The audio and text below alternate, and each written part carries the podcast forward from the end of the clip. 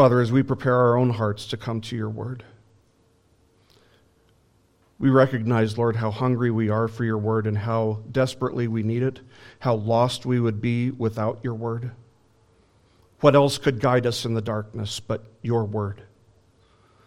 And Lord, you know that we are in a dark place, so we thank you for the light that we find in your word that instructs us, that sanctifies us, that feeds us and nourishes us. We pray that the Good Shepherd would feed us today as we study your word. For those of us with small faith, we pray that it would be strengthened and grown. For those of us with great faith, may we nevertheless see our total lack of sufficiency and yet the total sufficiency of Christ our Lord. Use this time now to grow us in his likeness. It's in his name we pray. Amen. Well, if you have your Bibles, please turn to John chapter 21. We'll be looking at John chapter 21 verses 1 to 14 today. That's right. We're going to be covering 14 verses, if you can believe it.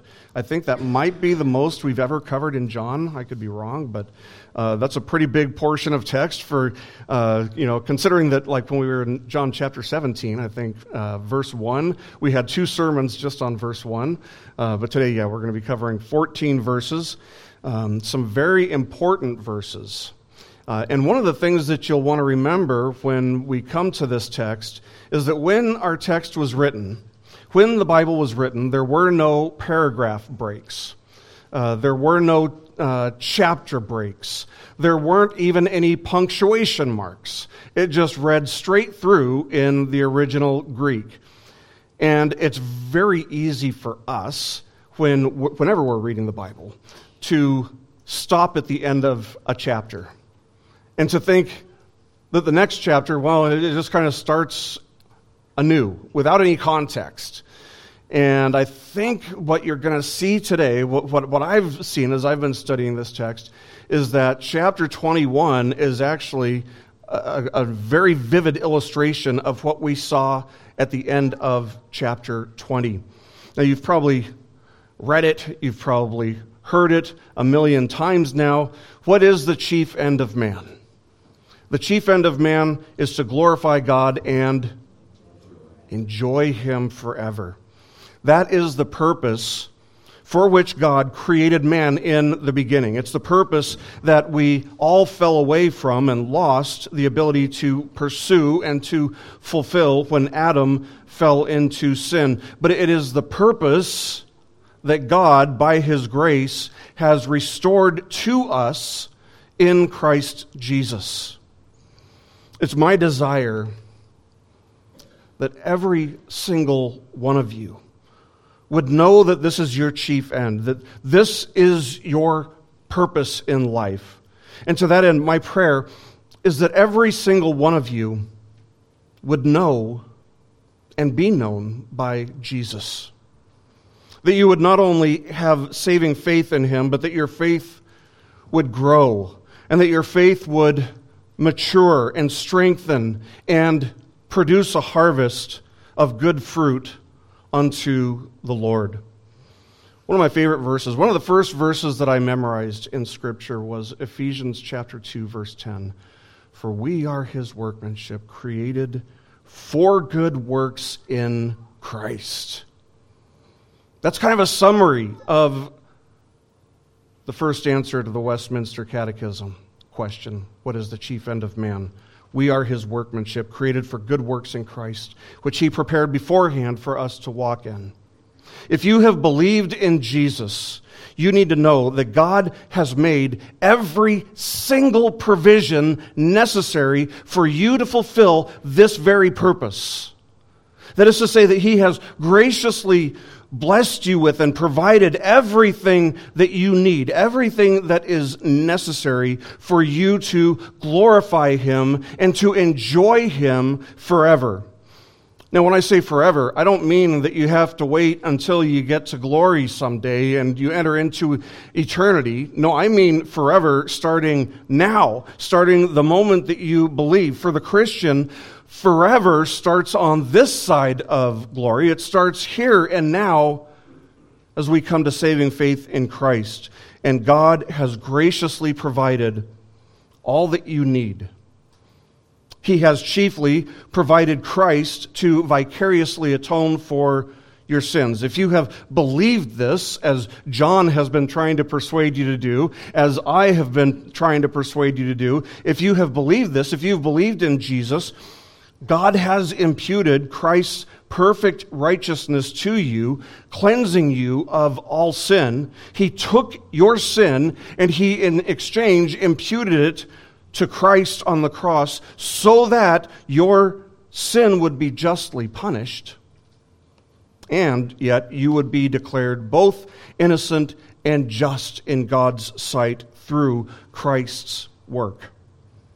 That's the first thing that He provided for you. Secondly, He has provided for you the Holy Spirit who was sent by Christ and the Father to dwell within you, to convict you, to guide you, and one of the things that we'll be focusing on the day on today, to gift you. To give you some type of spiritual gift. That is to say, that the Holy Spirit has given you, He has equipped every single one of you, if you have believed in Christ, with some spiritual gift to use in service unto the Lord. Now listen carefully to what Paul wrote to the Corinthians about this. He said in 1 Corinthians chapter 12, Now there are varieties of gifts, but the same Spirit, and there are varieties of ministries, and the same Lord. There are varieties of effects, but the same God who works all things in all persons. But to each one, to each one, is given the manifestation of the Spirit for the common good. Verse 11, he says, But one and the same Spirit works all these things, distributing to each one individually, just as he wills. If you are in Christ, you're one of those each ones. Every single one of you has a spiritual gift to use for God's glory and for serving your church family. Paul described my role, uh, my, my position as a pastor in his letter to the Ephesians, writing that God gave some as pastors and teachers for the equipping of the saints, that's you, for the work of service, to the building up of the body of Christ, until we all attain to the unity of the faith and of the knowledge of the Son of God, to a mature man to the measure of the stature which belongs to the fullness of Christ. It's from Ephesians chapter 4, verses 11 to 13. One of my favorite passages because it's really the church's mission statement. So, the pastor's job is to equip you as the congregation for works, for the works of ministry. We are all in ministry together. This is not just Toby Logsden's church. This is our church. We are all in ministry together. And every single one of us has been gifted to serve in some capacity. Now, with all this established, one of the things that I hope you see is that salvation is not just a, a one-time decision thing where you, you, know, you, you come forward and say a prayer and bam, you're set for life. You can, you, you can just keep going on with your life, living your life uh, for yourself according to your own wisdom and your own strength and for your own purposes. That is not Christianity. That is not what saving faith results in. You have been saved and equipped for the purpose of service unto the Lord. Now, some people have wondered why John even included chapter 21 of his gospel testimony.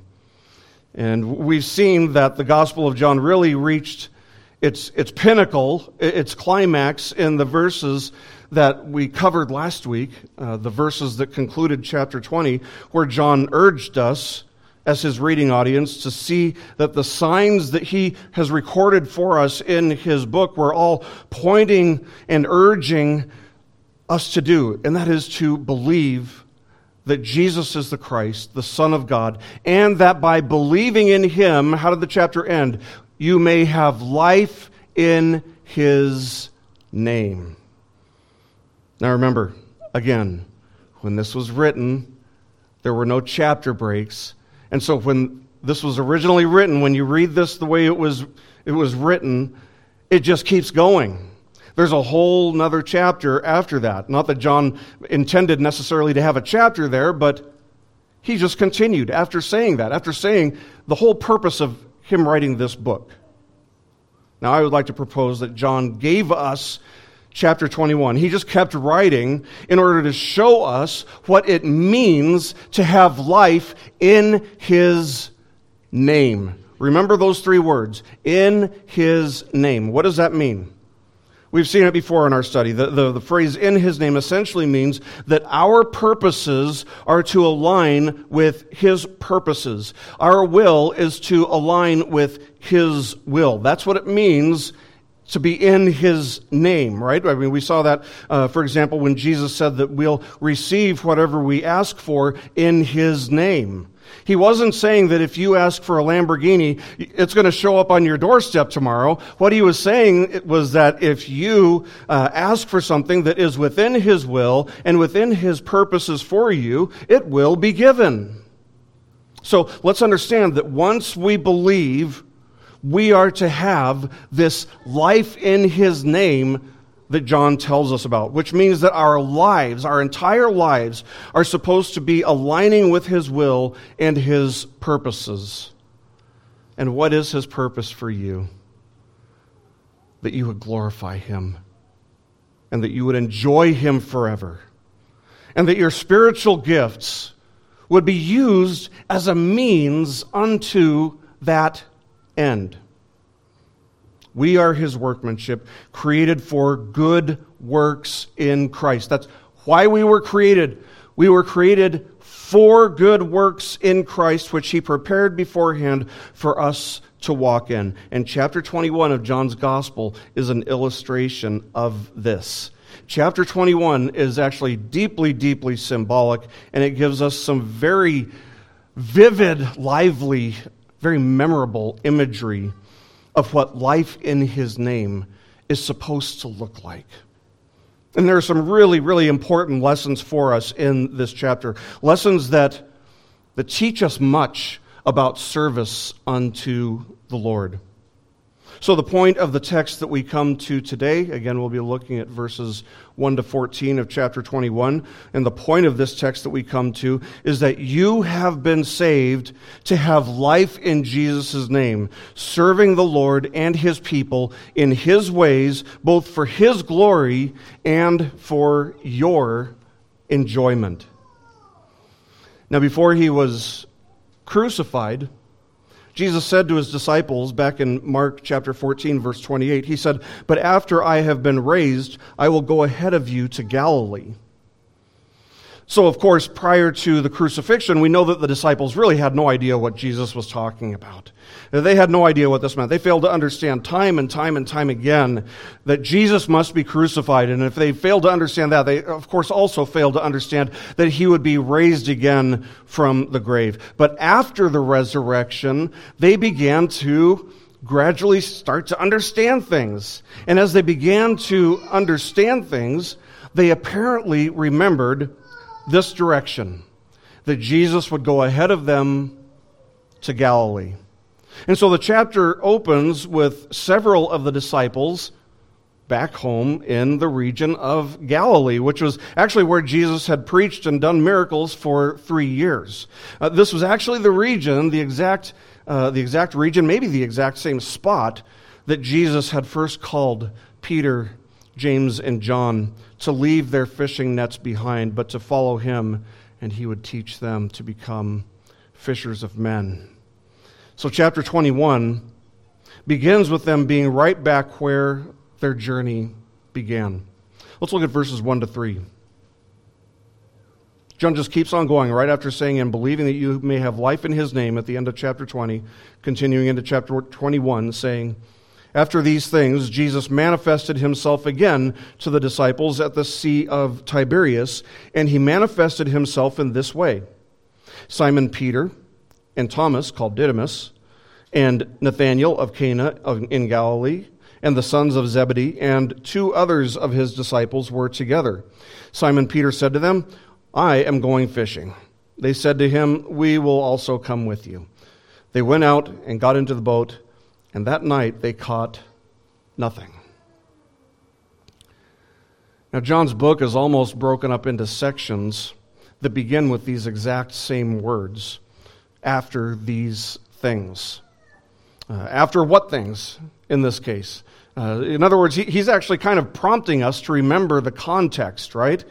In the previous chapter, we saw that Jesus rose from the grave, uh, that he sent Mary Magdalene to go and tell the disciples that he had risen again, just as he said he would. And then we saw uh, Jesus appear twice to the disciples and his other followers. Uh, once on the evening of the day of the resurrection, uh, and once when Jesus appeared to them again a week later, uh, again on the Lord's Day, that time for the purpose of bringing Thomas out of his unbelief and into saving faith. Now, if you look down just for a second at verse 14, you'll see that this was actually the third time that Jesus appeared to his disciples. And so, I don't know, it's possible. Um, perhaps we can interpret that to mean that it was uh, you know, seven days later, that it was the very next Lord's Day after his uh, last appearance, his, his second appearance, although we can't be exactly sure. All we know for sure is that this appearance that we're going to read about in this passage took place between his resurrection and his ascension into heaven. Uh, John tells us that those who were present included seven of the disciples. We don't know where the other four were, but John lists seven disciples who were there Simon Peter, Thomas, called Didymus, or, uh, or twin, uh, Thomas the twin, Nathanael, the sons of Zebedee, that's James and John, and two other disciples whose names aren't given to us for whatever reason. But even the fact that seven of them are gathered there together on the Sea of Galilee. Even the fact that seven are unified should give us a reason to rejoice. Uh, Jesus' arrest, his trial, and his crucifixion had brought about uh, the fulfillment of the prophecy from Zechariah chapter 13, verse 7, which said, Strike the shepherd that the sheep may be scattered which is exactly what happened when Jesus was arrested, right? The sheep all scattered. The disciples all went their own ways, uh, looking out for themselves and just trying to save their own skin, right? But what has brought them back together? What's brought them back together is the grace of God revealed in the resurrection of Christ. The last time Peter was mentioned by name, he was investigating the empty tomb after the resurrection. And the last time that Peter actually spoke, the last time he was quoted as saying anything, he was denying his Lord. Three times. But here's what we should see and remember his previous failures have been forgiven now. He's, he's reconciled with Christ. He, he still seems to have a, a position of influence among the disciples.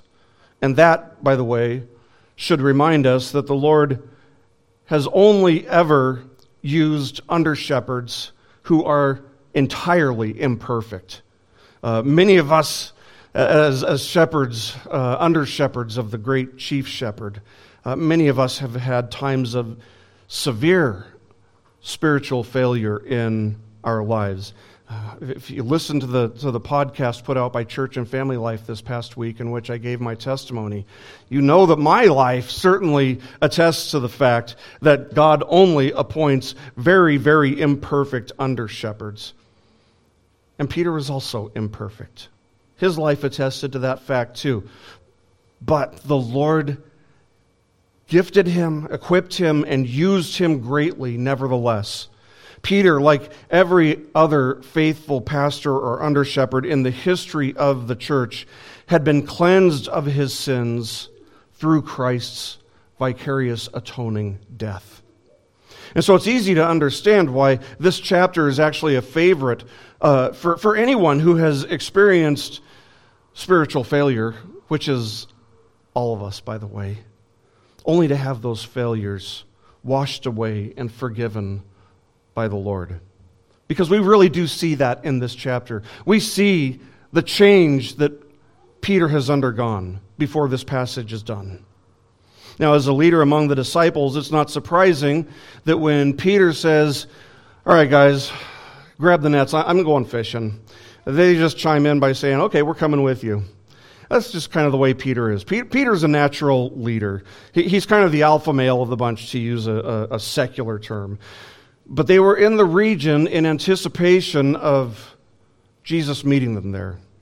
But when they hadn't seen him since the night in which he had rescued Thomas from his unbelief, they decided to just do what they were familiar with. They decided to do what they had always done uh, and what they knew how to do very well. They went fishing. Very likely, again, in the exact same location, the exact same spot that Jesus had first met and called them to follow him and become fishers of men. Now, one of the things that we should understand in John's gospel is that, like in many other parts of the Bible, the sea is actually very, very symbolic. And it's symbolic of something very specific. The sea is symbolic for the chaos and the danger and the tumultuous nature of living in the world. That's part of the significance of Jesus walking on the water or the significance of Jesus calming the storms on the sea. I don't think it's necessarily significant that they spent all night fishing. Uh, the darkness isn't necessarily symbolic of anything here. Um, it wouldn't have been very uncommon for a fisherman to, you know, start fishing at night because when you let the nets down, the secret is you don't want the fish to see it. And they don't see it that well at night. So it makes sense to start at night, um, whereas in the daytime they would see the, the nets much more clearly. But what is significant here also is the fact that they caught nothing all night. What's interesting is the time of year. It's springtime. And if you've ever gone fishing, if you're much of a fisherman, you know they should have caught something. Because spring is like the best time to fish. Any fisherman knows that the spring months are the best times for fishing because fish are either coming out of hibernation or they are spawning. They are hungry because life is proliferating again and that gives them food. The time in which you're most likely to have Empty nets is like the middle of summer when everybody else has gone fishing uh, and everybody else has fished a lake out, right? So let's understand that the empty nets are very significant and, and that it's not normal. Um, they're probably empty so that we can all, and so that they can all, learn a spiritual lesson from this. And this brings us to the first principle of service unto the Lord that we can gather from this passage, and that's this that apart from Christ, you can do absolutely nothing. Apart from Christ, you can do nothing of significance in service to the Lord. In fact, you might even say that this is perhaps something for apart from me. This is words back in John 15 5, where he said, For apart from me, you can do nothing. You think he meant it? Yeah, he's reminding them of it now. Commenting on this passage, A.W. Pink says this. He says, quote, Most of the commentators consider that the disciples were fully justified in acting as they did on this occasion, but the Lord had not given them orders to fish for any but men. It seems to us, therefore, that they were acting according to the promptings of nature. End quote. Now, I agree with A.W. Pink on most things, on, on the majority of things, but I'm not entirely sure that I'd go as far as he does here. I'm not entirely sure that I'd go so far as to say that they were necessarily acting uh, in disobedience or that they were sinning by going fishing for food. Uh, but what is evident as this passage unfolds, uh, and, and based on what we've already seen, is that these men, these disciples, were laboring in the flesh. That is to say, that they were laboring according to their own understanding, their own wisdom, their own strength, and their own skill. But what a blessed, what a blessed thing it is to realize our own lack, indeed, our own complete and utter lack of sufficiency in service unto the Lord. It's so easy for us to lose sight of that when we're serving. It's so easy, maybe even natural, I, suppose, to serve the Lord according to your own understanding, your own wisdom, your own strength, your own skill. In fact, I would go so far as to argue that this can be proven by simply looking at how pragmatic so many churches are in our day and age. Now, if you're not familiar with, uh, with pragmatism, pragmatism is the idea that whatever works the best is the way we should go. It's the idea that whatever works, whatever means most effectively and efficiently gives us the results that we seek, those are the means that we should use toward that end. And when you apply this philosophy to service, unto the Lord. When you apply this philosophy to the church, you end up seeing absolute atrocities being committed in the church in the name of filling seats. You'll hear secular songs with barely coherent, kind of esoteric religious undertones being sung as worship songs because that's what appeals to and that's what, therefore, draws people in. As if singing songs of worship is all about you. It's not. Or you'll see churches promoting programs and, and uh, you know, preaching sermons that'll just make you feel good about yourself, as if the sermon is supposed to be about you. It's not. Josh Buice from G3 Ministries notes this in an article on the way that pragmatism destroys the church. He writes this. He says, quote, "Pragmatism like a cancer eats away the life of biblical truth within the church. The ministry philosophy of pragmatism, like a wicked slave master, demands success at the sacrifice of biblical theology. Pragmatism invades the fabric of the entire church. It impacts the style of music, the philosophy of discipleship, and the methods of evangelism. In many ways, modern pragmatism serves the same goal as ancient Roman Catholicism. It leads people away from the Word of God. End quote. See, the thing about pragmatism is that it necessarily implies that God's ways aren't necessarily the best or the most efficient ways of achieving the results that we desire. And thus, methods and programs and ideologies aren't evaluated based on God's word, but on our own ambitions being filled. It completely overlooks the fact that God has told us how to worship Him, and that His Word tells us how greatly offended He is when we serve Him in a way that He has not instructed.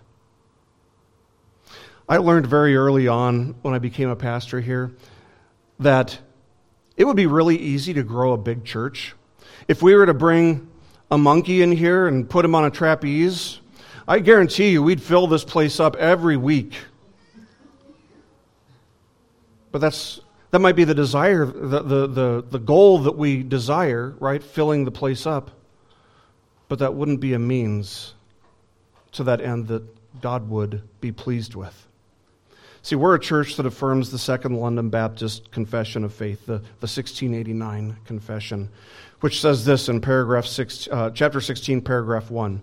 It says, Good works are only such as God has commanded in his holy word, and not such as without the warrant thereof are devised by men out of blind zeal or upon any pretense of good intentions. And you're wondering, okay, Shakespeare, what did you just say? Let me put it in modern English for you.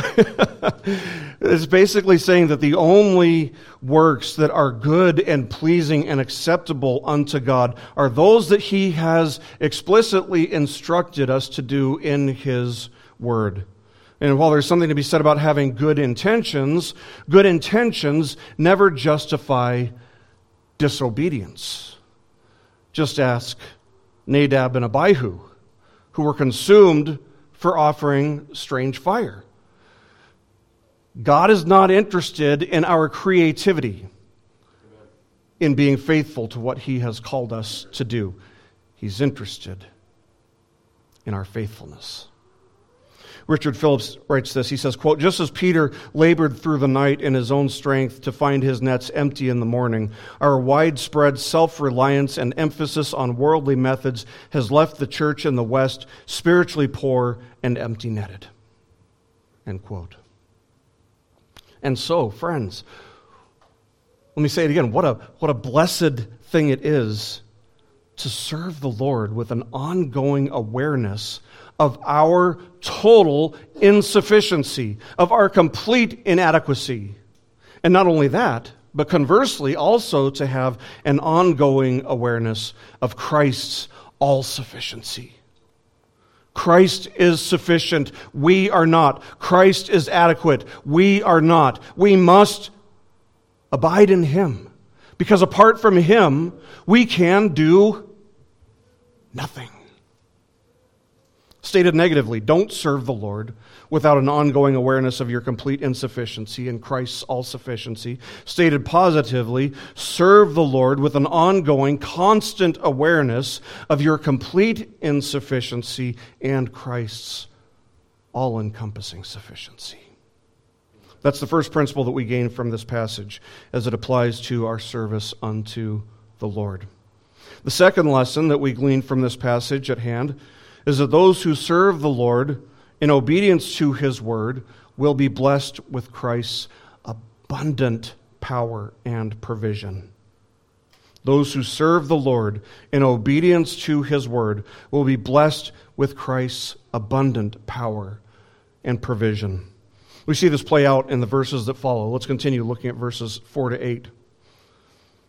John says, when, But when the day was now breaking, Jesus stood on the beach.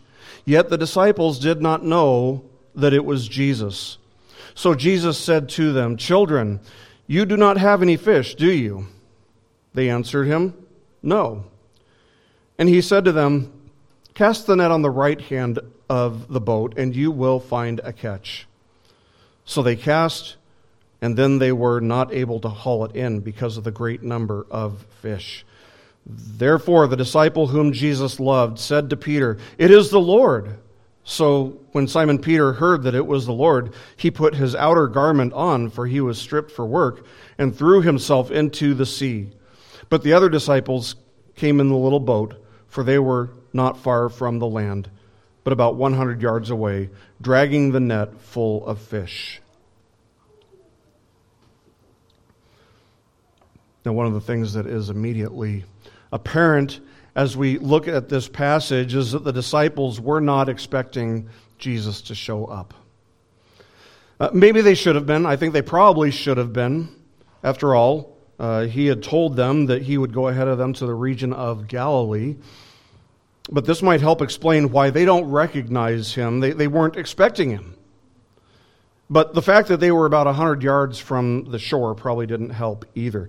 But don't miss the fact that Jesus knows how empty their nets are. He doesn't ask them, hey, have you caught anything? He says, you haven't caught anything, have you? He knows. Don't miss the fact that he knows how empty their nets are before they even have to say a word to him. Maybe he knows that their nets are empty because he knows that they've been working according to their own understanding, their own wisdom, their own strength, their own skill, rather than his. Maybe he knows the nets are empty because he is God and he is sovereign over every molecule in the universe, including the, the molecules that the fish consist of. More likely, it's both. But he knows. He knows. When he took on flesh, he did not stop being God. The Son does not change, he's always the same. He did not lay aside any of his deity. He restrained his deity, but he did not lay it aside. He was still the second person of the Trinity, even when he took on human flesh. And as such, he was aware of everything in all places at all times. So he knows they don't have any fish. And since he is sovereign over everything, and since he ordains everything that comes to pass, he has also ordained that they would not have any fish at this point. But not realizing that it was Jesus, um, they decided, okay, like, like any fisherman would, you know, I haven't caught anything. Oh, uh, some advice to, to change locations. What a great idea. They, they give his advice a shot, and they cast their nets on the other side of the boat. And what a change. They go from having empty nets to nets that are so full that they are too heavy for these grown men to haul into the boat. Now, we're not talking about just small fish here. We're talking about so many big fish that seven men can't lift all of them. In contrast to the insufficiency of the disciples, here we see a picture of the all sufficiency of Christ.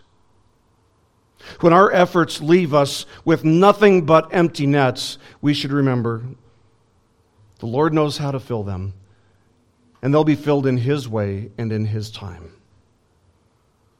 I was having lunch this past week with a local church planter in our area, and he was voicing some of the frustrations that every church planter goes through.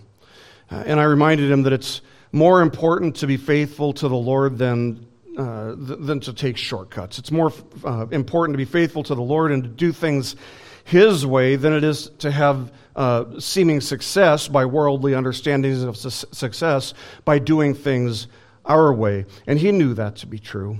Uh, he thanked me for the reminder, and I told him of how when, when I first came to this church, uh, we had a few weeks here where uh, like only six people showed up. And instead of getting discouraged, which I was very tempted to do at the time, instead it brought me to the point where I was uh, forced to realize why I do what I do, why I'm here, and who I'm really serving. I'm ultimately only serving the Lord here. And so all that mattered, even if there were six people that showed up, even if there were two people that showed up, all that mattered was that I was ministering and preaching in a way that he had prescribed and that was pleasing unto him. Now, what do you think would have happened with these, uh, with the disciples if they would have just said, uh, "Thanks for the advice, but no thanks"? Do you think the fish would have eventually found their, their way five feet away to the other side of the boat, into their nets? No, they wouldn't have. And thus, we're reminded that in our service unto the Lord, our success is only as great as our obedience to Him. Let me say that again. That's a really important principle. Our success is only as great as our obedient faithfulness unto Him. Those who serve the Lord in obedience to His commands, in obedience to His word, will be blessed with Christ's abundant power and provision. The point in our text is not where the fish were. It's not where they cast their nets. That's not the point. The point is, how were they caught? And that was by acting in accordance with Christ's instruction. Let me ask you this, friends. Do you believe that Christ is able to grant success to those who serve him obediently? I mean, do you really believe it? Do you believe it enough to act on it? True success in serving the Lord is, isn't due to anything about us. It's not because it's not to be done in, in our strength or our wisdom or what have you. True success in ministry can only be attributed to Christ's power and provision. And that's as true for someone who serves by cleaning up the church after service as it is for somebody who preaches every week, as it is for somebody who reads the scripture every week, as it is for mom and dad. Uh, when they're doing the most important job in the world throughout the week, uh, discipling their kids. Do things God's way by His power and for His glory. He's not glorified by our creativity, He's glorified by our obedience to doing things His way. And so, as their nets are filled beyond their ability to handle on their own, they suddenly realize who it was that was standing on the shore. John says it's the Lord. How did he recognize Jesus? It wasn't because of his voice. It wasn't because of his appearance. He was kind of too far away for them to really recognize. But by the fact that by following his instruction, they were blessed beyond their wildest dreams. They were successful way beyond what they had hoped to catch on that day. And so, Peter, upon John telling him who it is and, and, realizing for himself, oh, wait, that is, that is the Lord. Suddenly, the fish are the last thing on Peter's mind. He forgets the fish completely. They're, they're suddenly just not even relevant to him at all. And he abandons them.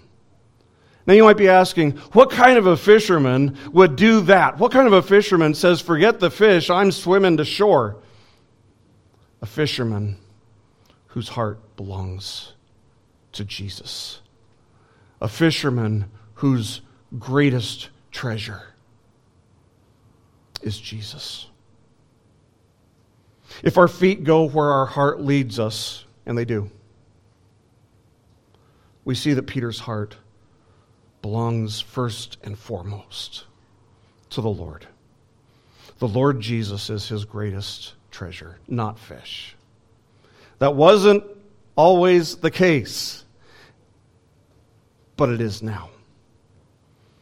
And this gives us a third principle for service, and that's this make personal fellowship with Christ a priority in your life. Keep yourself constantly, continually eager for fellowship with Jesus among all the other earthly things that are striving for your attention. It's not that the fish are bad things, right? Fish are good. They're a gift from God, right?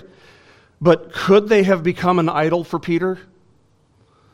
Absolutely. If you've ever known a fisherman, oh, yes, it could be an, an, idol. Absolutely. Anything can be an idol. Anything that we give a higher place to in our hearts is a violation of the first commandment. Anything that we love more than we love God is idolatry. And that's where we're, we're, we're loving the gifts more than we love the giver, whose hand provides every good gift. Now, as a side note, Peter shows us something else, and that is don't let previous failures get in the way of your fellowship with the Lord. Don't let that cause you to hesitate in going to Him. Peter doesn't. P- Peter had famously failed the Lord but his fellowship with Christ had been restored when the Lord first appeared to him on the day of his resurrection, which we learn in Luke chapter 24, verse 35. But Peter jumping into the water to, to swim to shore, fully clothed, and just forgetting all about the fish. It's, it's a bit comical, but how can you not love it, right? But it reminds us that we must regularly examine ourselves to ensure that fellowship with Christ is indeed our highest priority in life, keeping ourselves continually eager for fellowship with Christ, treasuring Him above anything and everything else in life. May we be a people who are quick to recognize that the source of our success in serving the Lord is the Lord. When He puts anything in our nets or when He fills our nets, we too should be quick to give thanks and praise to Him, saying, as John does here, It is the Lord. Oh, your church is growing. It's the Lord. I'm just preaching, I'm not doing anything fancy. When our kids grow, to love the Lord and devotion for the Lord, grow in their devotion for the Lord. Let us declare there, it is the Lord. I can't make my kids believe. It's the Lord. When our friends and our family members say to us, Thanks to you, I've, I've believed or, or I've grown in my love for Jesus, let us also be quick to say, It is the Lord. It, it's not me. I can't do these things. But Jesus can. Let's continue, verses 9 to 14. John continues saying, So when they had so when they got out on the land, they saw a charcoal fire already laid, and fish placed on it, and bread. Jesus said to them, Bring some of the fish which you have now caught. Simon Peter went up and drew the net to land full of large fish, a 153, and although there were so many, the net was not torn. Jesus said to them, Come and have breakfast. None of the disciples ventured to question him, Who are you? knowing that it was the Lord. Jesus came and took the bread and gave it to them, and the fish likewise.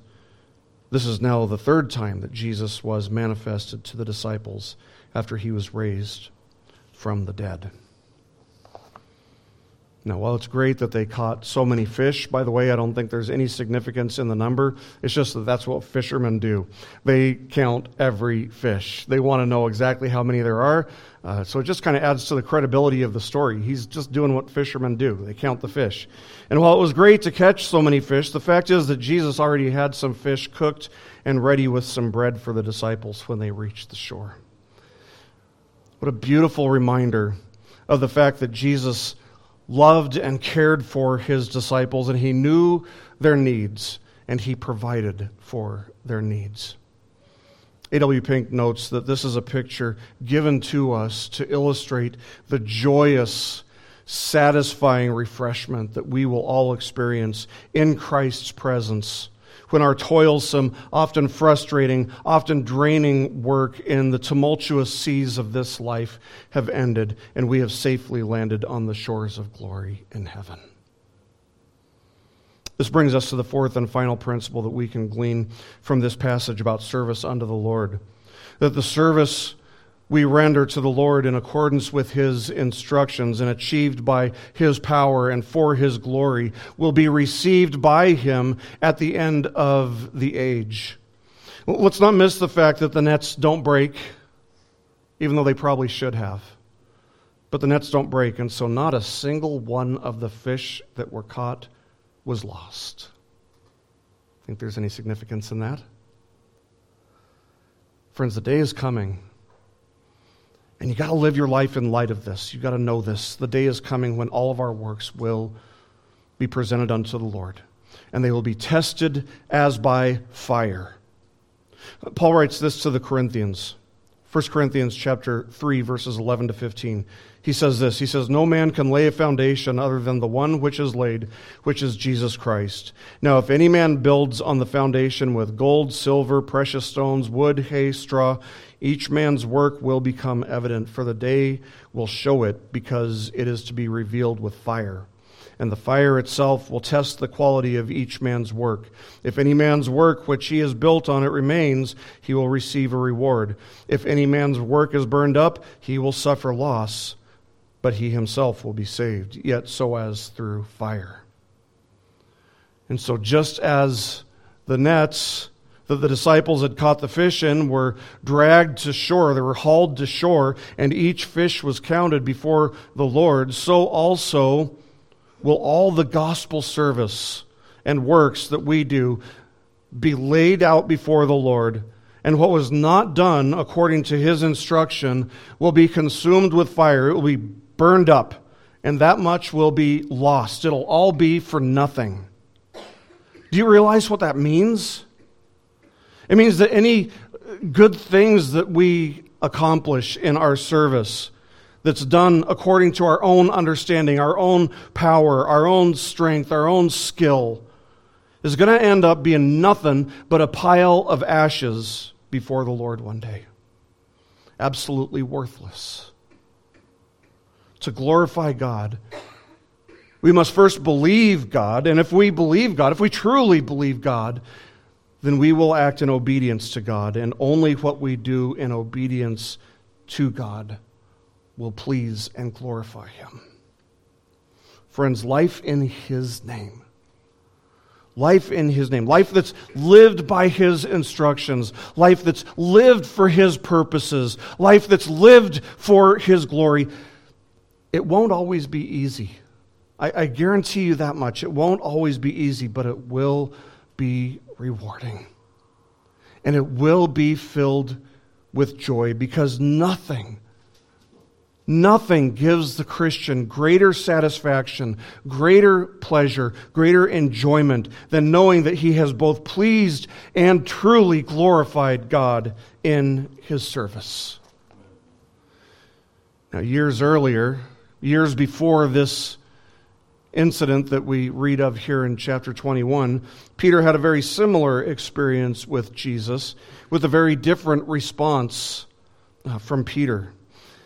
At one point, very early on in his ministry, Jesus had been preaching beside the water, and the people who were gathering to, to hear him became so great that uh, Jesus called Peter to take him out on the water in his boat where Jesus could preach without being crowded by all the, the masses of people who were showing up. And after Jesus was done teaching and preaching to the crowds of people, Jesus turns to Peter and he instructs him. He says this in Luke chapter 5 verse 4. He says, "Put out into the deep water and let down your nets for a catch." And Luke continues by telling us Simon Peter answered and said, Master, we worked hard all night and caught nothing, but I will do as you say and let down the nets. When they had done this, they enclosed a great quantity of fish, and their nets began to break. So they signaled to their partners in the other boat for them to come and help them. And they came and filled both of the boats, so that they began to sink. But when Simon Peter saw that, he fell down at Jesus' feet, saying, Go away from me, Lord, for I am a sinful man. The nets did break in that case. They should have broken in this case, I think.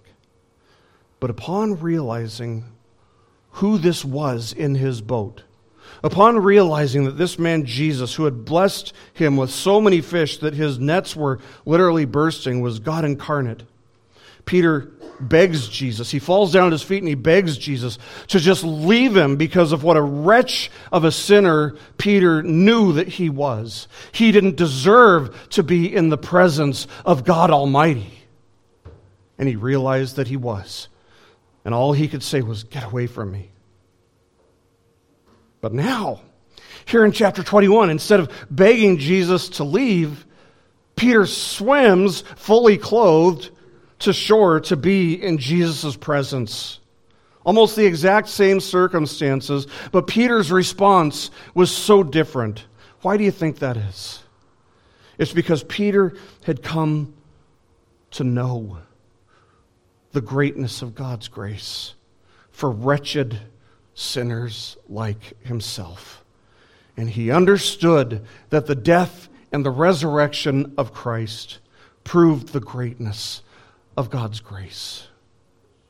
To this day, Jesus still calls fallen sinners, frail sinners, ruined, wretched sinners to come to him in faith, that they may receive the blessings of his presence, power, and abundant provision.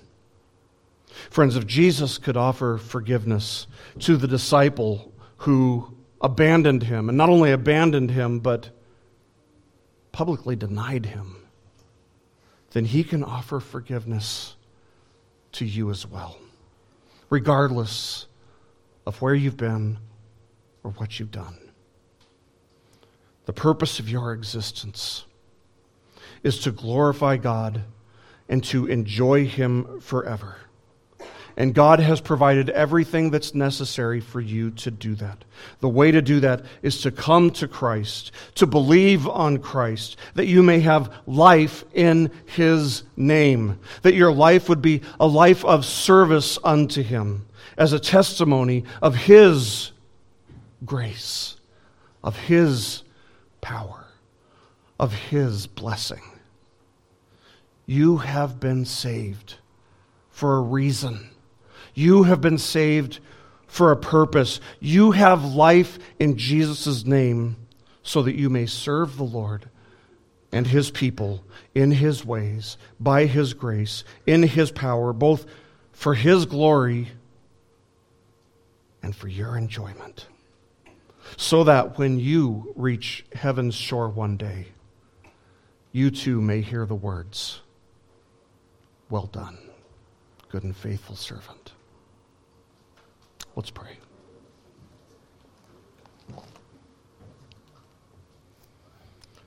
Our Father, we thank you for your word.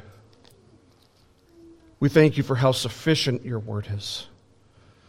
And we recognize, Lord, that our own wisdom, our own understanding of life and the best way to do this or that is completely inadequate.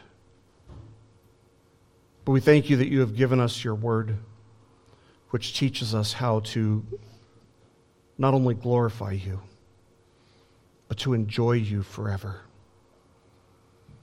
And so we pray, Lord, that you would help us to identify areas in which we are gifted for service.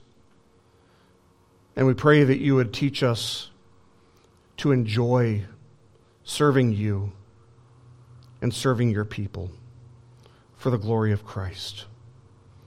We pray that you would help us, Lord, be a testimony in this dark world, a light in this world that draws people to yourself. Teach us to live our lives faithfully. Teach us to share the gospel faithfully, knowing that only Christ can fill our nets and that we'd rather have empty nets than disobey him. May he be glorified by our service. And we ask that you would help us to enjoy him forever. In his name we pray. Amen.